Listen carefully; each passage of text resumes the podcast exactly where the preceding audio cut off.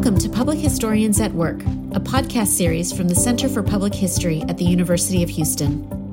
I'm Dr. Monica Perales, Associate Professor of History and Director of CPH. In this podcast series, we speak with academics, artists, activists, and community members about what it means to do history and humanities work for and with the public. In our second season, we're examining public history as it relates to medicine, health, and the well being of our global community. For more resources on these topics and ways to support the mission of CPH, make sure to check us out at uh.edu slash class slash CPH or find us on Facebook and Twitter at UHCP History. Together, we can help reclaim our past.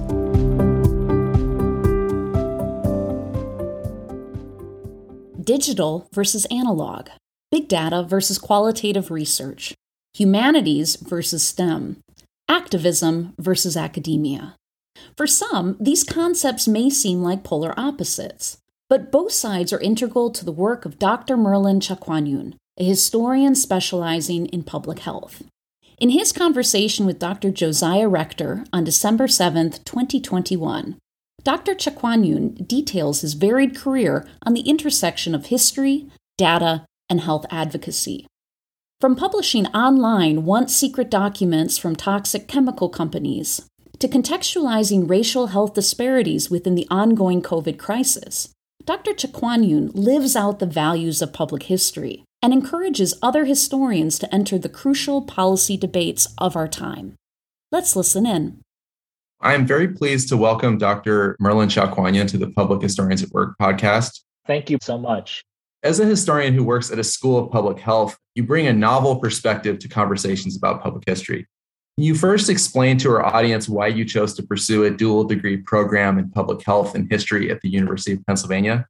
Yeah, absolutely. Um, I think it kind of came down to language and technique, two things language and technique.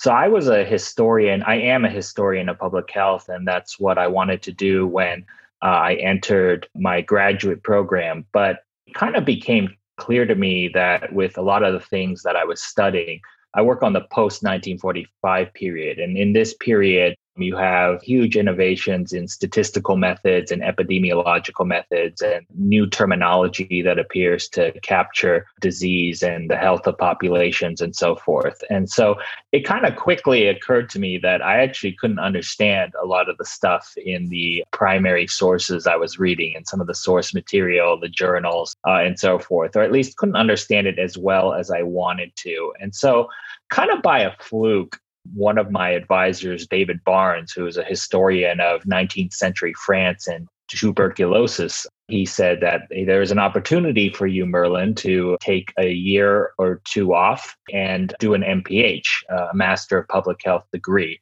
And I think you should do it because it would allow you to pick up some of this language that you're having trouble with in the sources and also some of the technique you might learn some uh, different kinds of methods that public health people use to answer various questions that you might be able to apply to uh, your own work. And you would also learn how to communicate with people who are not historians but might benefit from historical insights. So it was really kind of a way to have a more structured boundary processing. I had wanted to engage that non historian audience um, as well as the historian audience. But uh, this was a way to force me to do some reading that at times was very difficult and brutal. But you know, when you got to go to class and you're getting a grade, that's a way to get you get you motivated to you know read an epidemiology textbook or whatever. So that leads to my next question. I'd like you to talk more about a concept you introduced in a 2015 article in the Journal of the History of Medicine and Allied Sciences. And this is the quote unquote seat at the table problem. You define the seat at the table problem as the frustration historians face in proving their importance and weaving their way into non history circles, both inside and outside the academy. You argue that the seat at the table problem persists for three reasons historians' use of language, methodology, and our disposition. Can you elaborate on how historians' use of language, methodology, and disposition can keep us out of certain conversations where we might make a real contribution? Yeah, absolutely. So, uh, this is kind of a great follow up question, Josiah, to the previous one. one of the things that I got a much greater appreciation for when everybody in my class was not a historian was I had to, in some ways, keep the historian switch on, but perhaps flick it in a slightly different way. And the slightly different way was that a lot of the humanities terminology that we throw out without thinking, that we use unreflexively, I noticed that if I use that language in front of people who were not trained historians or who read a lot of academic history, I wouldn't get very far. And I actually find this is a problem not just for somebody in that particular situation I was in, but situations where historians might find themselves with a potential opportunity to communicate with a non historian audience, but instead they kind of act like everybody around them is familiar with not just history terminology, but broader concepts uh, in the humanities. And the fact is that if you are in front of, say, I'll just pick an example, I'm often in front of health policy people. These are people who um, are trying to kind of craft policies for the here and now, and they speak the language of cost benefit analysis. They mostly talk in the language of quantification um, I have to appreciate that that is the kind of paradigm that they have been reared in. And so I have to kind of modify my language a bit to shave off some of the way I would talk uh, to a historian and kind of adapt it to there. And I don't think historians are always great at that in terms of trying to find a common language that they that they can communicate with non-historians. Methods.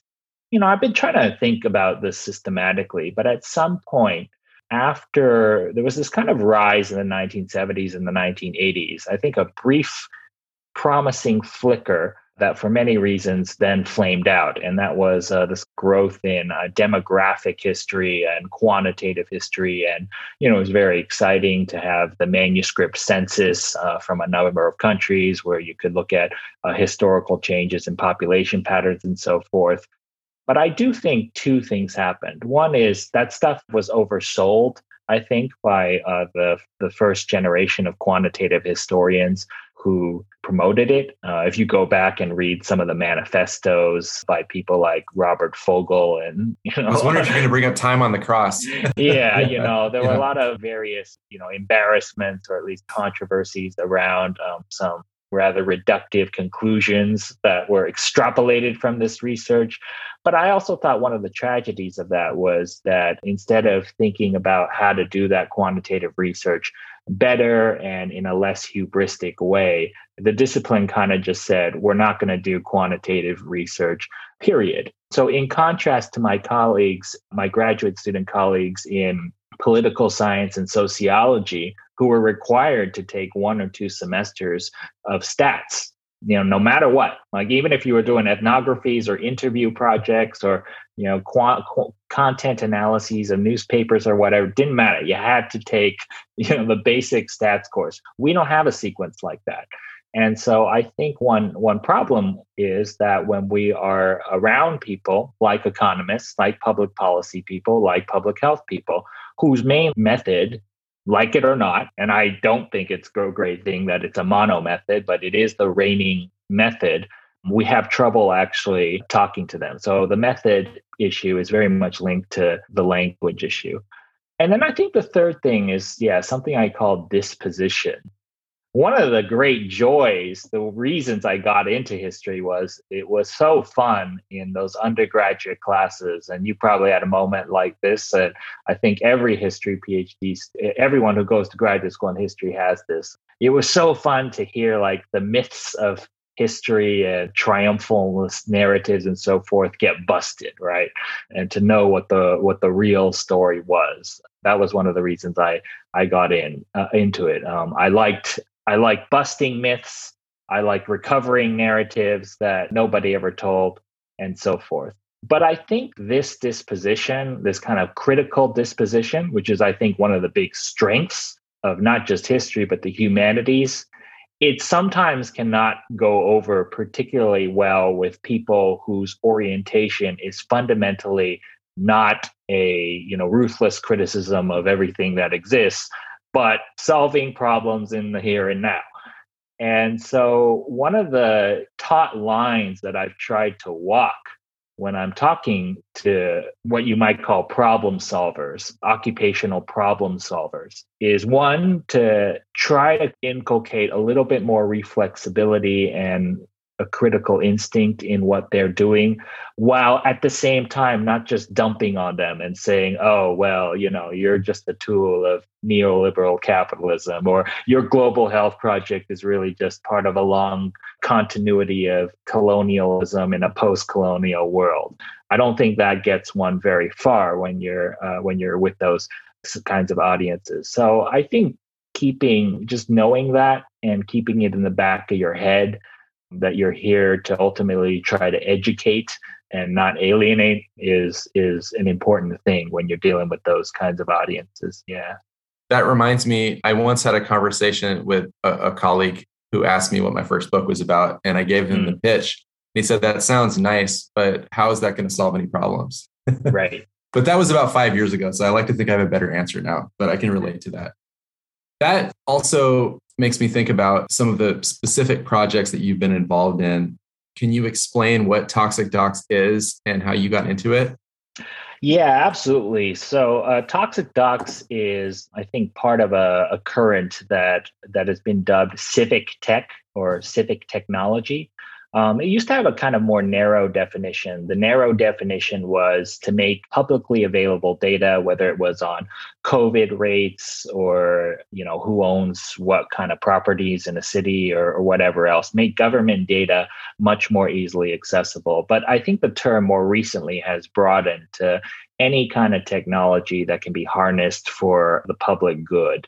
I like the term because it's a nice counterpoint to what you often read in the news media about tech, which is very dystopian tales. And I actually agree with most of that coverage. But I think one thing that gets lost in it is that actually there are groups of people harnessing technology for, for the public good. And so I, I think Toxic Docs is one modest contribution towards that. So, what is it? So, Toxic Docs, it, it stands for documents, uh, not doctors. Uh, there are toxic doctors out there, but that's not what this is about. And you can go to it, uh, listeners can go to it by typing toxic docs, D O C S, dot org into their computer. And it's essentially a giant collection of once secret once classified documents that came out of the archives of companies like Monsanto or British Petroleum or Texaco, Dow Chemical, etc., about a host of industrial poisons that we all live with now uh, dioxin, asbestos, uh, lead, polyvinyl chloride, PCBs, which are floating in all of our bodies right now. There are memos in there, studies, scientific studies that were conducted internally and never published about product safety, PR campaign plans, documents where lobbying strategies are discussed and so forth. And the idea was to make this stuff publicly accessible to anybody who wanted them. So these documents came out. The reason why they're no longer classified, no longer secret, is they came out of a legal process known as discovery. So a bunch of these companies following the tobacco lawsuits in the 1990s and still now they're getting sued left and right in kind of a tobacco like way. And so one of the cool things that happens for us historians during these lawsuits is that there is a process called discovery where all of this stuff becomes public record. So that sounds great at first, but the problem is there's no like public records beautiful room where anybody can go to to look at this stuff. You basically have to get it from um, the attorneys, and then once you get it from the attorneys, it's such a massive amount of material that you don't exactly know what to do with like 4 million pages of documents about PCBs or whatever. And so, what we've done with this website is harness a bunch of innovations in information technology to make this keyword searchable, to make it so that in future iterations of the website, people can go there and say, pry out a list of of names that commonly recur over a huge amount of documents, many other tools and things like that. But the idea was make this stuff that was once secret, publicly accessible, efficiently accessible, and free on a website, toxicdocs.org. And anybody can go see it now. So Toxic Docs raises a number of interesting questions, I think, for academics, for people interested in public history.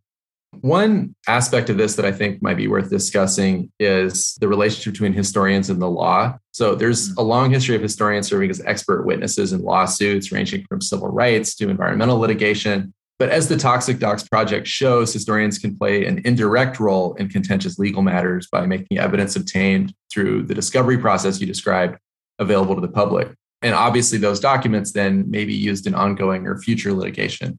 In your right. view, what are the biggest ethical considerations that arise from historians playing this role? What advice do you have for historians who are interested in this sort of work? Yeah, no, that's an excellent question.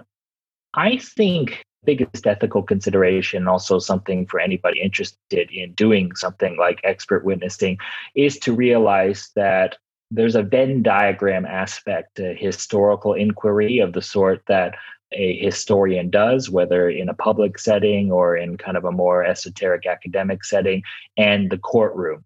So in the courtroom, anybody who has watched, you know, court TV or a televised trial knows that when a witness is being questioned, it's very much choreographed beforehand, right?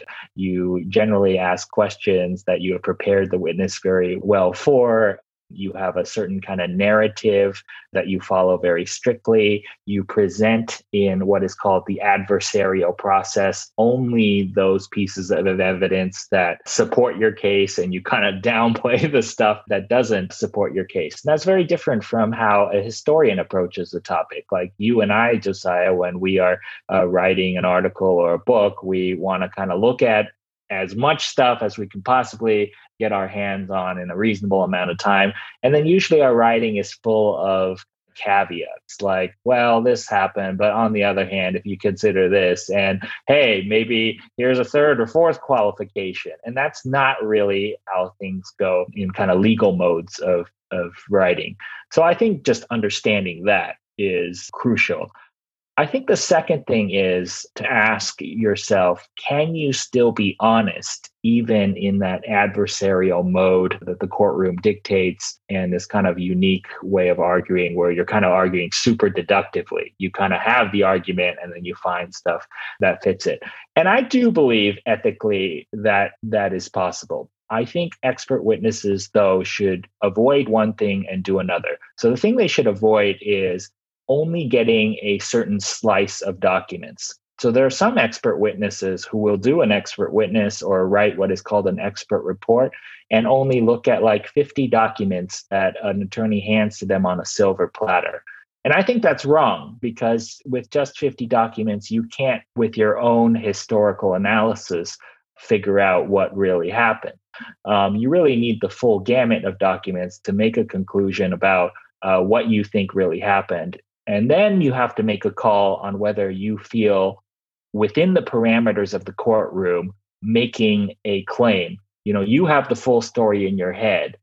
Are you cutting too many quarters, deviating too much from what you know to be the factual account when you write this report? If the answer is yes, and you still go forth and write the report, I think you're being a charlatan and a hack. But if you've read everything more deeply and you're only allowed to like cite you know the exhibits that are registered in, in the trial but you feel that the claim you've made is supported not only by the exhibits but the full gamut of documents that you had access to I think there are no particular ethical qualms at all. And in fact, you might actually have an ethical duty to testify if you're the only person on earth who really knows how to read those documents and contextualize it in the larger uh, historical story that reveals culpability. So that's my feeling on the on the ethical cases, but it's a great question. I've thought a lot about what are the differences between legal action, legal legal historical inquiry and and and the kind we, we normally do. Yeah. In addition to those ethical issues, there's also, of course, the question of big data and digital humanities, mm-hmm. uh, of which Toxic Docs is kind of an exemplar of both. So I'd like you to talk about sort of Toxic Docs as big data as digital humanities. In a 2019 article in the American Journal of Public Health, you write the following about the use of big data and large scale textual analysis in public health research. For all the potential they carry, these techniques and big data more broadly raise critical questions about current institutional structures. One is the question of standards. How will the researchers adjudicate among several ways of doing something? What kind of protocol transparency ought to be mandatory, if any? Then there is the need to update training in both public health and computer science and other related fields. Broadly speaking, how do you think graduate programs need to change to prepare future historians to use these kinds of tools? That's an excellent question. Yeah, I mean, it kind of occurred to me. Um, you know, people started emailing in a more rapid way, I think, in the late 1990s, early 2000s. And I guess 10 years from now, it'll be like writing a history of the New Deal in the 1960s. So we're not too far off from this era that seemed like this thing we could kind of keep kicking down the road and not worrying about. And that is an era where the majority of communication, at least for some people, is electronic. I say that to say that the question is more important now than it was when I was going to grad school. In terms of training, so I think a lot of graduate students I talk to in history or other related fields who are interested in quote unquote big data or leveraging IT innovation for their analysis, they get really worried about learning every single possible thing about this. And you, you can quickly get overwhelmed. I say that because I think there's many ways to enter it. One is a lot of people worry that they've never programmed before. And so they worry about whether it's too late, whether it's not something that they uh, quite have the affinity for. And I actually tell them that's fine. You can always collaborate with people who can do the under the hood stuff with you. Those people need guidance on things like user interface, whether the features they make for users like historians or like the general public are actually useful. One of the big problems, just website design, particularly databases, is something called feature bloat where you have all these features and buttons that nobody ever asked for. I think historians are actually pretty crucial to, to serving as a bulwark against feature bloat. So that's one thing I say is actually for people who are interested, you don't actually have to start with coding as your first entry. That said, I do think the learning curve now is much, much less steep than it was 10 or 15 years ago. Both the kind of languages, that people generally use to build things like Toxic Docs or a number of other tools in digital humanities or whatever. They're just much easier to learn, and that there are more resources now online and free than there certainly was 20 years ago. So, if you are somebody who is interested in doing under the hood stuff, not only are there more ways to enter, but once you enter, the learning curve is is just just a, a, a lot less steep. I do think minimally, whether one wants to get very technical or not technical, whether one thinks learning using this kind of digitized data is for them or, or, or not, I do think you can't avoid the fact that it is changing the world around us, including the research ecology. So I hope graduate programs do introduce at least some kind of course that takes people through some of the major controversies and debates about how we store data, how we make it available, and so forth. And that's not a course that I think is fundamentally about technical gadgetry. It's a course about learning how to think about how we preserve material, how we sort it, and how we interpret it. I think it's it's such an early stage too that we're all kind of figuring out what what these kinds of courses should look like. Yeah. Yeah, agreed for sure. You've written some really interesting work on health activism, and I know that is a major feature of your forthcoming book as well. So I'm interested in your thoughts about the relationship between activism and academia. In a 2017 article in Social Science History entitled Michael Katz and the Academic Activist Tension, you describe how your thinking about the relationship between academia and activism evolved as a graduate student. Can you say more about this and the influence of Katz on your thinking? And also, what other mentors helped you form your ideas about the relationship between academics and the world beyond the ivory tower?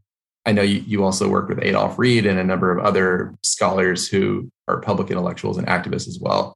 Yeah, no, that's an excellent question. I was, and I still consider myself a politically engaged person on the left, broadly speaking. And so I think one of the questions that someone with those kinds of inclinations has when it comes to going to grad school is this question. And the question is, you know, am I wasting my time in often very arcane, navel gazy, historiographic debates and, you know, high level theory and so forth when I could be out doing something quote unquote on the front lines. And the doing something is always uh, has always been a little hazy to me in that in the in that question but i think it's something we've all thought about. And the one conclusion i have and katz was very helpful in me thinking about this was there's no one right answer for, for everybody because everybody's style of activism and what they think and what they're good at and what they can can contribute is very different. So I think he was very useful for helping me see that it's kind of a process.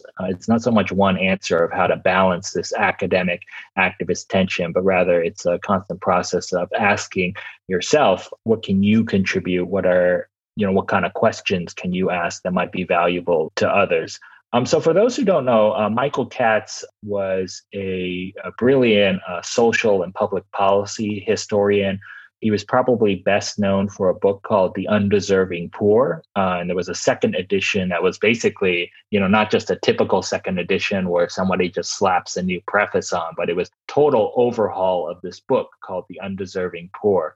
And the undeserving poor, as many listeners may know, is a term that I think Katz is original edition of that book really popularized. And it's the idea that in the United States and many other countries, people who rely on public assistance are generally categorized into uh, two buckets. One is those who are deserving that is those who are working hard and doing what they're supposed to do. And then there's this other blighted stigmatized category called the undeserving. And these are people who are often stereotyped as as lazy uh, living on the government dole etc and this book is basically a genealogy of where this idea of deservedness and undeservedness came from. And I had read this book because it was actually very influential in some of the ni- late 1990s debates around welfare reform in the United States. And I just thought it was really compelling that a lot of people on various sides of that debate were using this book and citing it. And so it, it was the first kind of taste I got that historians could actually be useful in uh, providing context for a lot of the various policy debates that occur. So Katz was always a model of of, of how to do that. He was not somebody who I would call an organizer or a front lines person. He was always most comfortable, you know, in front of the computer writing stuff, but he always was not afraid either to talk to people besides historians, including activists and other uh, kinds of advocates, and asking them the sorts of questions that then would help inform the kind of questions he asked as well. So he was certainly one model. You mentioned Adolph Reed. Adolph is uh, a recently retired political scientist who works on urban politics and Black political thought, etc., and had a very different philosophy of, of academic activist boundaries as well. He was very active in forming something called the Labor Party, which was this effort that began in the late 1990s to bring labor unions together, not as an alternate confederation outside of AFL CIO, but as a parallel one that would advocate for a number of social policy issues. And I'm actually pleased to say that the Labor Party hasn't quite been appreciated, but the notion of free college tuition and single payer healthcare was very much, those were two of the big policy planks that the Labor Party put forward. But I always watched how Adolph did both those things. And he always seemed to have a notion of doing his very serious, intense academic work, but at the same time having the second Adolph who had a very vibrant civic life. And so that was another model, certainly.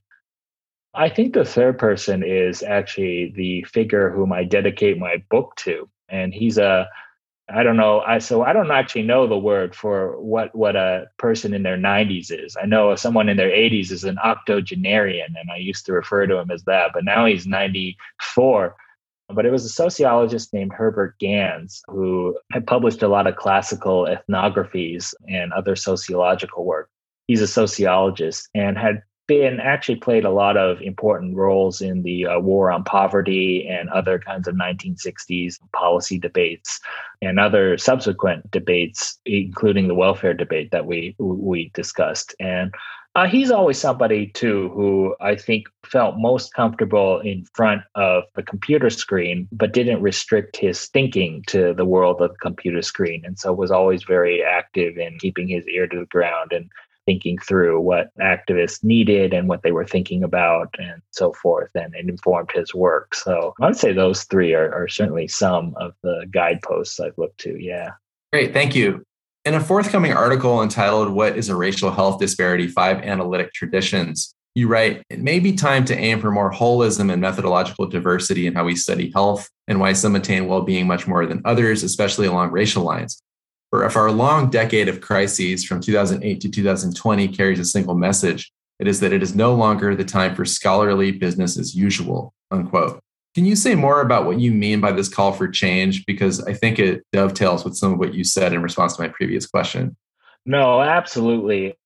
So, I mean, in some ways, that article goes back to some thoughts I'd been having since graduate school. So, it's not surprising to me, Josiah, that you see that link as well. In graduate school, when I was doing my master's in public health, it was hard to avoid, and it still is hard to avoid, this giant body of work on racial health disparities.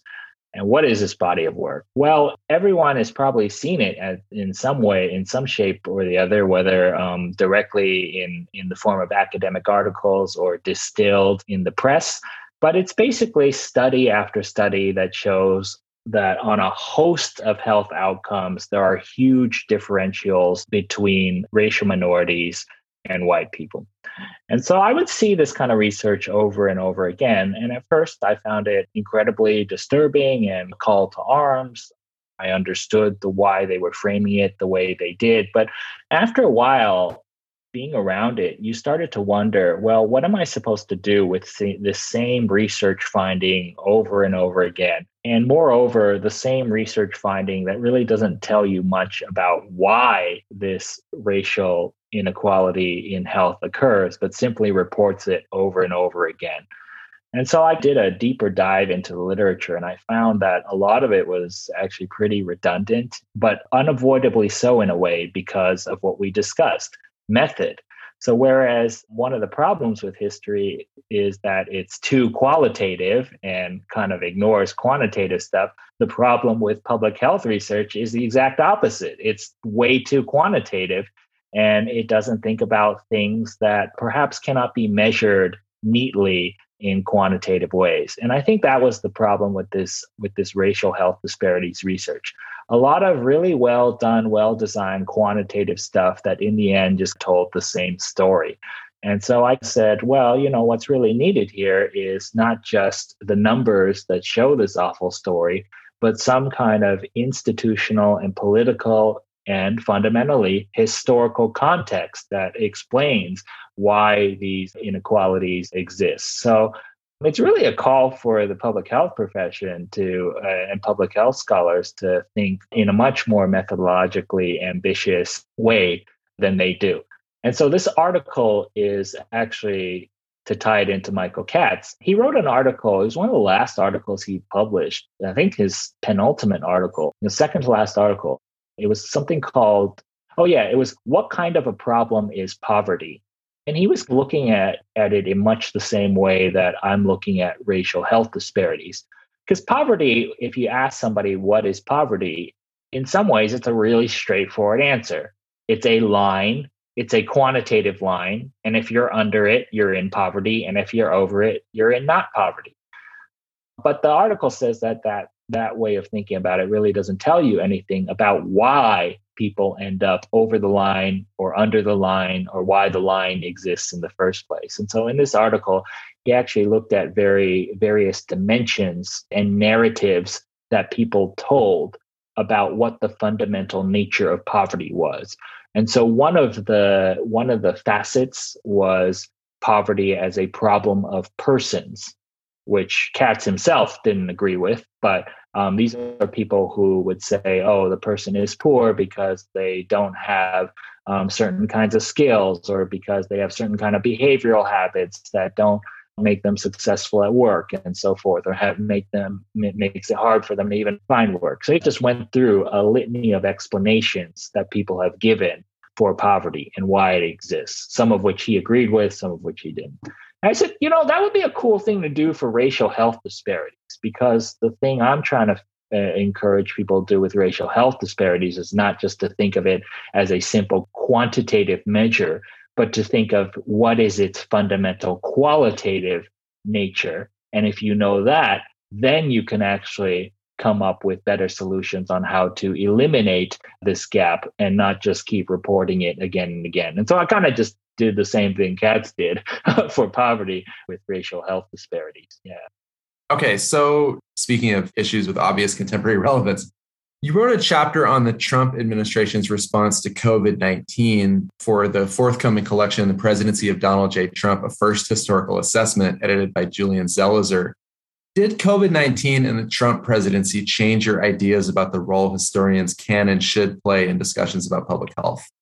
It actually did. Uh, and it did in ways that surprised me. So, that volume came out of a conference where a bunch of historians each got an issue, whether it was immigration or Middle East policy or whatever, and had to kind of historicize the Trump policy somehow.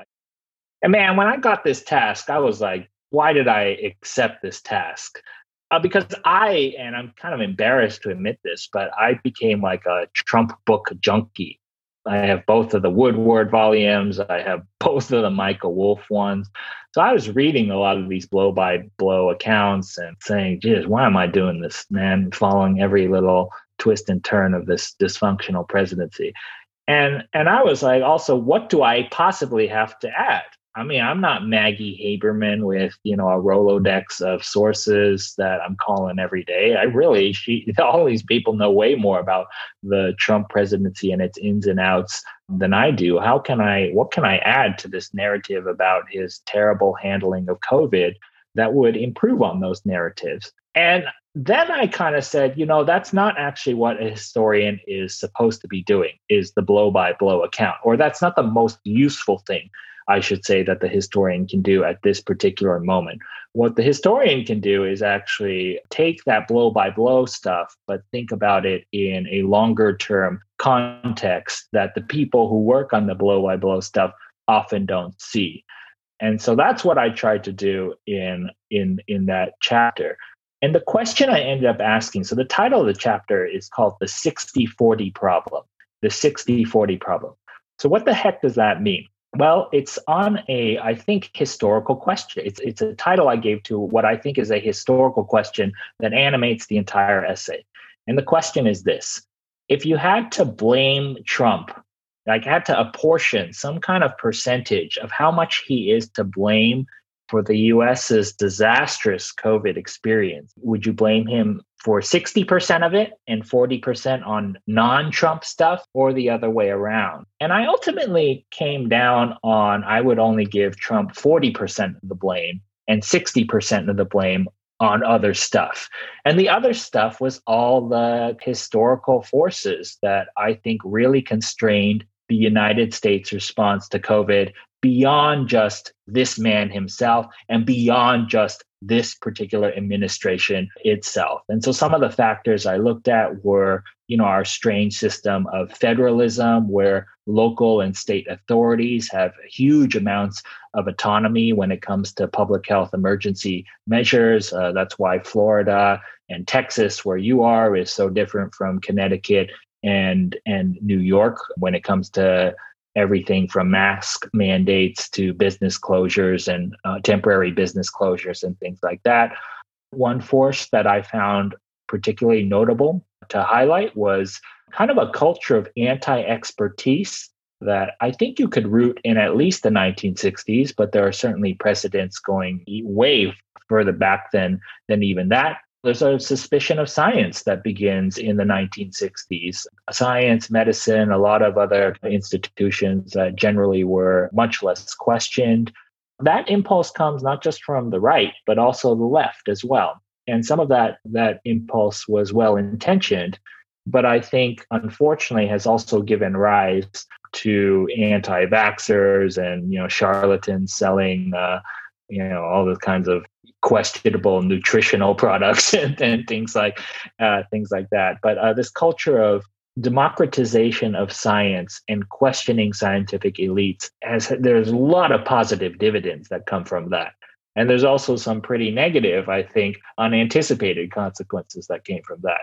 It's a historical force that again went beyond trump. And the third was just really baked in deep social inequalities if you look at who got COVID and who didn't, who was more likely to get COVID and who didn't, we know it is low wage service sectors and in large cities like Houston or New York City, uh, these low wage service sectors are largely people of color, uh, immigrants, African Americans who are at the bottom of the occupational ladder. These are preconditions that were there long before Donald Trump. And so I think taking that historical lens where you're not just so focused on the blow by blow things that this Trump administration did, but also on the larger historical forces in which that administration operated was one thing that historians could contribute that the the day-to-day journalists perhaps could not. I think that's a great answer. And I think this interview has been really informative. And I think you have a lot to contribute to these bigger questions about uh, interdisciplinary collaboration, the use of big data and digital humanities, the relationship between historians and social movements and politics outside the ivory tower. I just have one more question for you. So, your first book, All Health Politics is Local Community Battles for Medical Care and Environmental Health, will also be out next year. How has your conception of your audience changed since you wrote your dissertation? What kinds of people do you hope will read this book? Uh, that's a great question, Josiah. So, you know, I, I, I mentioned that the uh, title of the Trump chapter was the 60 40 problem. And I would say that if I had to name the, the chapter that is my career at this point, it's the 50 50 problem. You know, I, would like to keep the historians there, but uh, write the book in a way where if somebody in the world of public health policy were to pick it up, particularly people who work on local level community based programs of the sort that I write about uh, in this book, they could read it too. And it's interesting you asked this question because the book you know, I know people's books often, some of them are very similar to the dissertation, some of them are very different. This one is very different from the dissertation, but not so much the substance and the arguments, but one of the things we talked about earlier, which is the language. I took out a lot of words that I think are very common in you know the world of the humanities and another field that um, i'm kind of have my toe in which is science and technology studies which is i guess kind of looking at how um, broader societal currents affect how science scientific knowledge gets produced. And it's a wonderful field but it is i think rightly critiqued sometimes for being very hard to read and full of long polysyllabic words. Uh, and so i cleansed that out because i knew that non-history audience would I'd lose them if I had that there. I also inserted a lot of policy lingo that um, I hadn't been as acquainted with when I wrote the dissertation to hook those people in. So I would say its aim is for both of those audiences. It's a line that is often uneasy and difficult to walk but I think the compromises in language, um, adding some here, subtracting some here, are are the key, are one of the key things to to doing that. Yeah. Great. Well, I'm definitely excited about it, and I'm sure uh, a lot of other people are too. For our last minute here, where can people find your work online and learn more about you? Where would you direct them? Uh, I got a website, uh, merlinc16.com. That's the best uh, place to go, I think. Merlinc16.com. Uh, the 16 uh, is the number worn by Pau Gasol, my favorite basketball player. Uh, he actually formally retired this year. I'm from Los Angeles, and so that makes me a huge, diehard Los Angeles Lakers fan. And Pau uh, won us two championships in 2009 and 2010. So to honor him and my love for him, Merlin16.com. I don't really do the Twitter thing. I'm kind of interested in what you think of this, Josiah, because I wondered about this with regards to public history. I tweet about sports and, you know, Lady Gaga and stuff, but I don't really use it for substantive stuff. And I'm not quite sure why. I have some misgivings about taking complicated historical debates and cramming them into like 250 character tweets. But, you know, on the other hand, public history is the art of distillation and simplification without losing the core essence. And so I'm wondering if I am am I making a mistake by not tweeting about historical stuff. I mean, uh, more and more historians uh, I know are on it, and I'm feeling I'm abdicating duty or something. I, I, personally have a sort of a minimalist approach to social media, but that's really a personal preference more than anything else. But I, my personal take is that although there are lots of famous historians who are very active Twitter users and many people find their contributions useful, I'm sure a lot of people also find your approach a welcome respite from the seriousness of much of academic social media commentary. Some people might be in the mood for thinking about basketball or Lady Gaga at the end of, of, of the day. So there's something yeah. to be said for a lighthearted approach too, I think. All right. Thank you so much. We really appreciate you participating both in our speaker series and in our podcast. And we encourage our listeners to check out uh, Merlin's website and future publications. Thank you both so much. Thank you for tuning in to this episode of Public Historians at Work. You can show your support for this podcast and the Center for Public History through a donation at giving.uh.edu/public-history. For more information about the diverse work of the Center for Public History, find us online at uh.edu slash class slash CPH or on Facebook and Twitter at UHCP History. Remember, we are all keepers of our history.